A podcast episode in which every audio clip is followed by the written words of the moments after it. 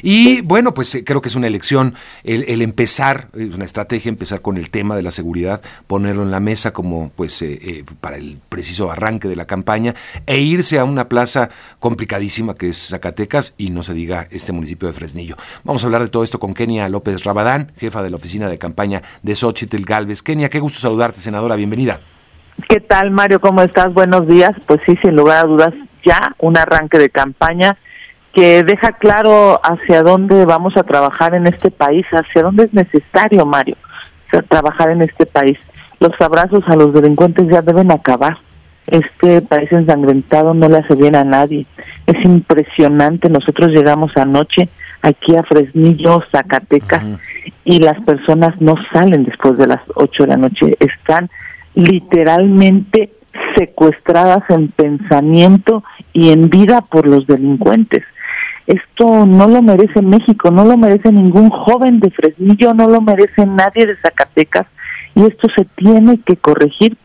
La presencia ayer de miles de personas en el centro de Fresnillo genera una esperanza de que sí se puede salir adelante, de que se debe detener a la delincuencia y que se debe tener un mejor país en donde todas y todos puedan salir adelante sin miedo a que alguien se sienta con el derecho pues de tocarlos o incluso de asesinarlos. Sí, eh, se dobla eh, la apuesta, digamos, en materia de seguridad, eh, más prisiones. Habla de una cárcel, una nueva cárcel, este, sí, ¿no? Sí, de máxima seguridad, sí, sí, para, los, claro, para los delincuentes que efectivamente. Ya sabemos que en las cárceles de, alta seguridad se les abre la puerta o hacen túneles. Bueno, Kenia no, no ha sido. eso pasa con este gobierno. O sea, es increíble, pues, que nadie sepa. Tú lo, tú lo reportas, digamos no es no es posible, no es lógico que ante más de 200 mil familias en luto, ya sea por homicidios, por asesinatos o por desaparecidos, 200 mil familias en este país están llorando una ausencia, una pérdida y no se detiene a nadie. Eso, eso no es sí, no hay una puerta giratoria terrible además, ¿no? Además, o sea, sí hay un tema de justicia también ahí. Terrible, sí.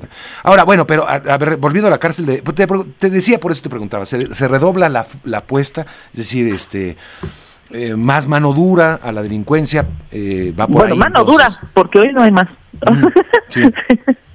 mano dura. Eh, nuevas cárceles, una nueva cárcel de máxima seguridad. Decías, eh, a este gobierno se le han escapado, pero también al Fox y también a Calderón se le escaparon. Vaya, ha sido un problema, no de los presidentes, me imagino, ha sido un problema también de con el que lidiar eh, en esta relación crimen organizado, funcionarios y todo esto, ¿no? Corrupción, ¿no? Porque en medio de todo eso, María, hay una corrupción brutal.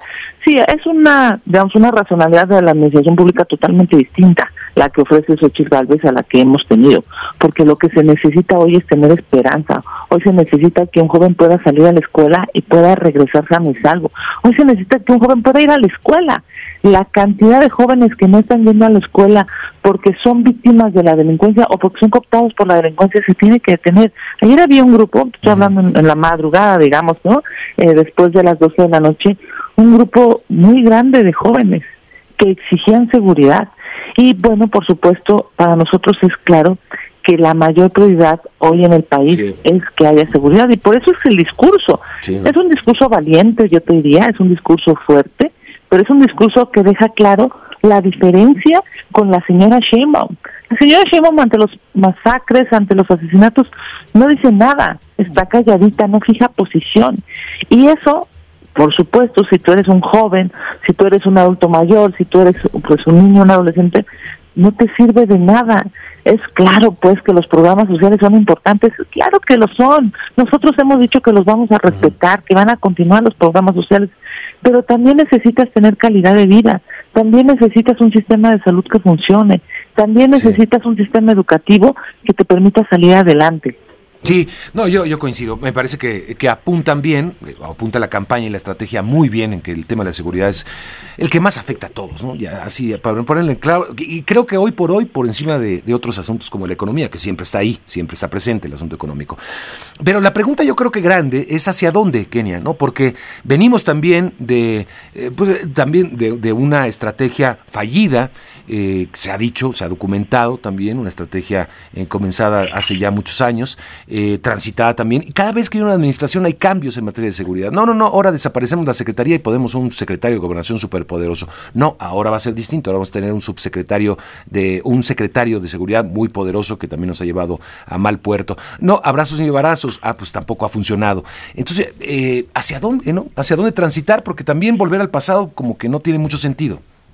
Bueno, es, es para nosotros en la campaña, que bueno que ya tenemos la oportunidad de hacer propuestas, ¿no? Para nosotros es muy claro, hay que asignar presupuesto. López Obrador ha asfixiado a las policías estatales y municipales. Generó una Guardia Nacional con mando militar que evidentemente no pudo resolver el problema de la seguridad. Es necesario tener un mando civil, o sea, que sean los civiles quienes puedan dar protección, seguridad, eh, certeza de vida a los mexicanos. Además de presupuesto, porque se necesita muchísimo, es increíble, la mitad del presupuesto el año pasado no se ejerció en términos de seguridad, no das crédito cuando el país está ensangrentado.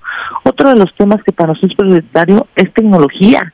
En los países del planeta en donde la gente se siente más segura, en donde los jóvenes pueden salir y no les pasa nada, no te ponen en riesgo su vida, hay tecnología en México no la hay porque está todo el dinero tirado, Mario, malgastado en una refinería que no refina nada, ¿no? Por ponerte un ejemplo.